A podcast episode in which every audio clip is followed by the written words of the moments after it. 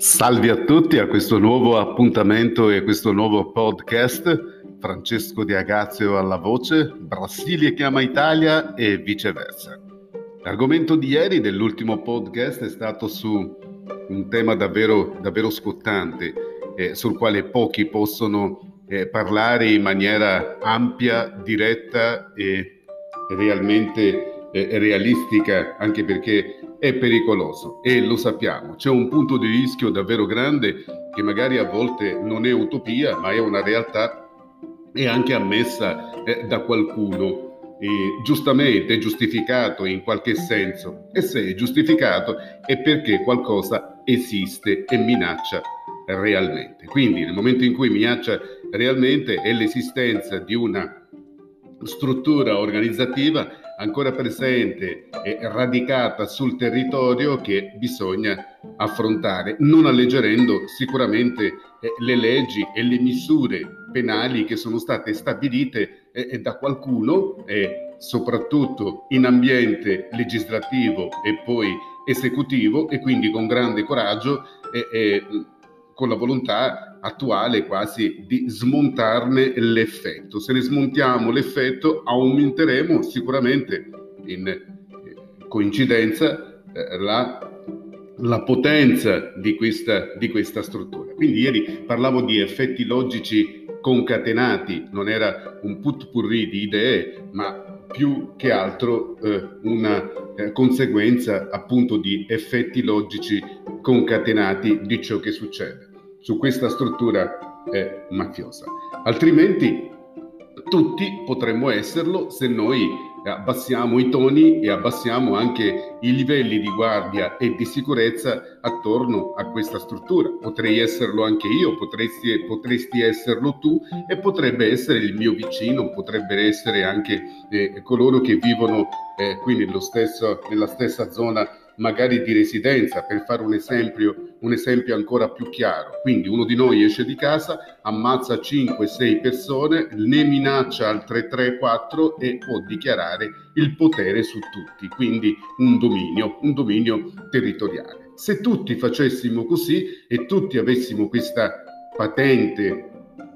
eh, di autorità, allora il caos sarebbe sicuramente scontato. Per questo abbiamo creato delle leggi e per questo abbiamo stabilito che questa struttura eh, non può vivere dentro la società. E se non può vivere dentro la società con i meccanismi attuali che abbiamo creato, allora bisogna eh, eh,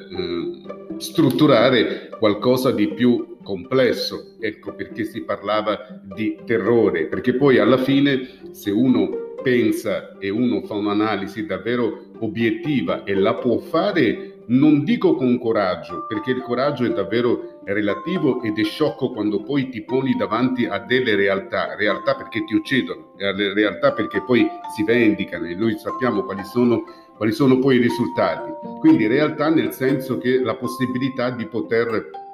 di poter dare la propria opinione senza nessuna catena di paura senza nessun muro eh, eh, che possa confinare la paura, senza paura. Senza paura potremmo dirlo chiaramente che questi sono atti di terrore. Era questo il pensiero di ieri in questa, in questa pienezza di effetti logici eh, concatenati. Quindi eh, oggi invece l'argomento è diverso. L'argomento che volevo parlare, perché per curiosità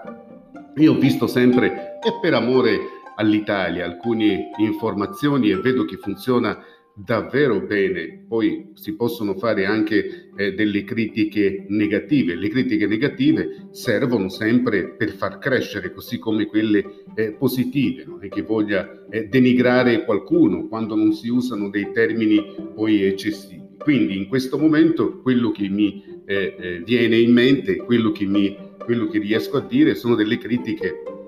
positive, ma ce n'è una negativa sul fatto dell'anticorruzione e il rischio corruttivo degli appalti, perché c'è stata e c'è in discussione dall'autorità nazionale anticorruzione eh, ehm,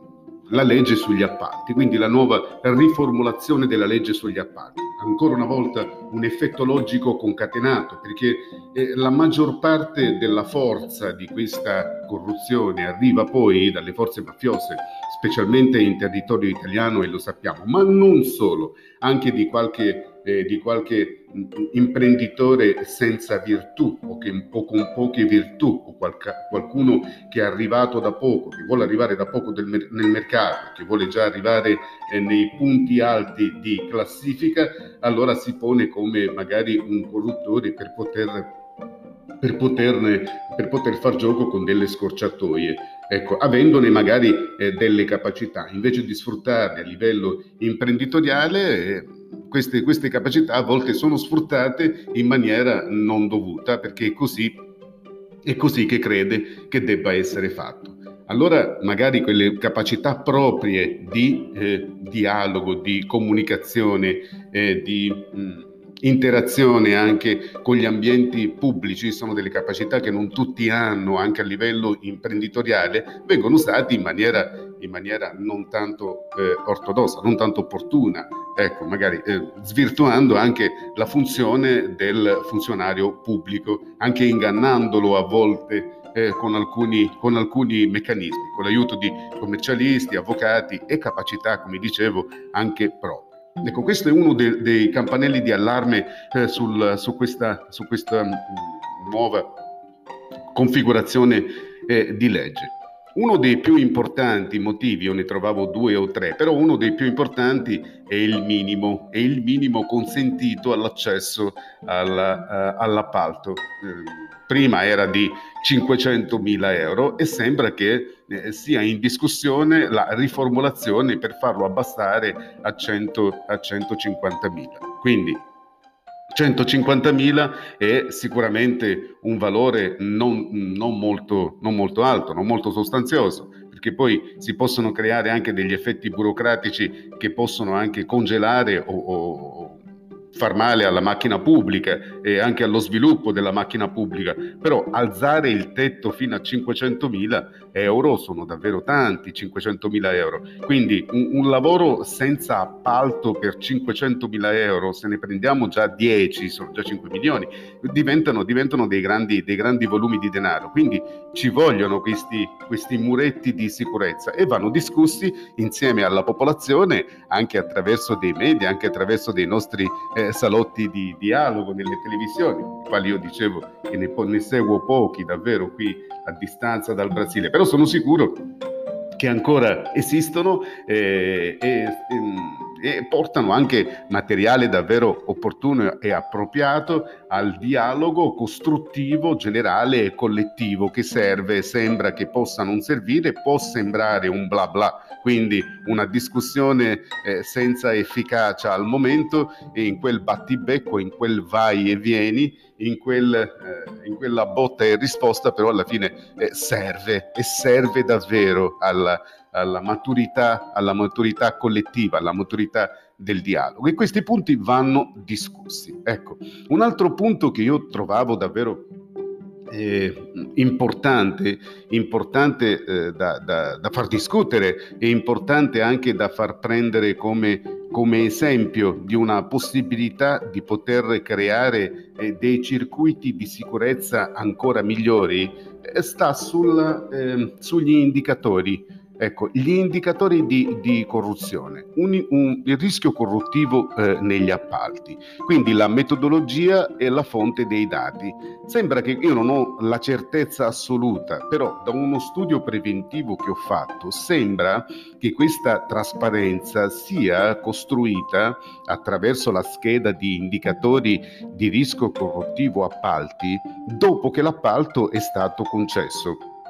Allora perché non chiedersi, invece di farlo dopo e avere la certezza che in alcuni luoghi, in alcuni territori, specialmente comuni eh, eh, piccoli, possano accadere dei fatti corruttivi anche per mancanza di, con tutto il rispetto all'operatore, però di capacità sulla gestione e sull'accoglimento della domanda eh, degli appalti, quindi eh, poi eh, eh, soffrendo degli additivi eh, futuri quindi con un appalto iniziale e poi una modifica futura per qualcosa che succede o dovrà succedere eh, che era già previsto da chi, eh, da chi ha partecipato alla gara di appalto con un escamotage eh, nelle, in quelle condizioni, caratteristiche e capacità che un imprenditore ha superiori alla gestione pubblica in piccoli comuni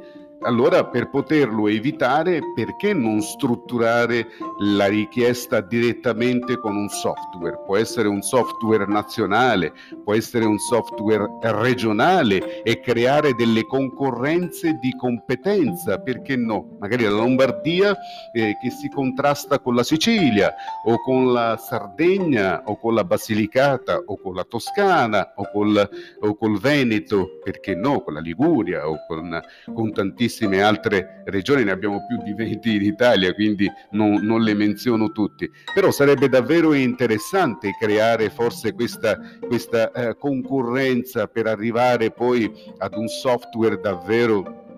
strutturato in maniera eh, proficua ed efficiente affinché eh, i dati immessi nel software nel momento in cui si vuole partecipare come imprenditori alla, all'appalto siano qualificati eh, con degli standard pre-programmati per il lavoro che si deve svolgere. Per questo che sarebbe interessante forse nei consigli regionali, quindi in ambiente legislativo, eh, poter discutere e configurare un sistema di software con alcune aziende attraverso delle commissioni in discussione per poi portarlo in maniera esecu- esecutiva fino al, uh, al um, riempimento quindi di questi, di questi dati e vederne l'effetto se non esiste. Ecco, se non esiste questo io credo che possa essere una maniera davvero, davvero importante. E, e laddove funziona può essere poi trasferito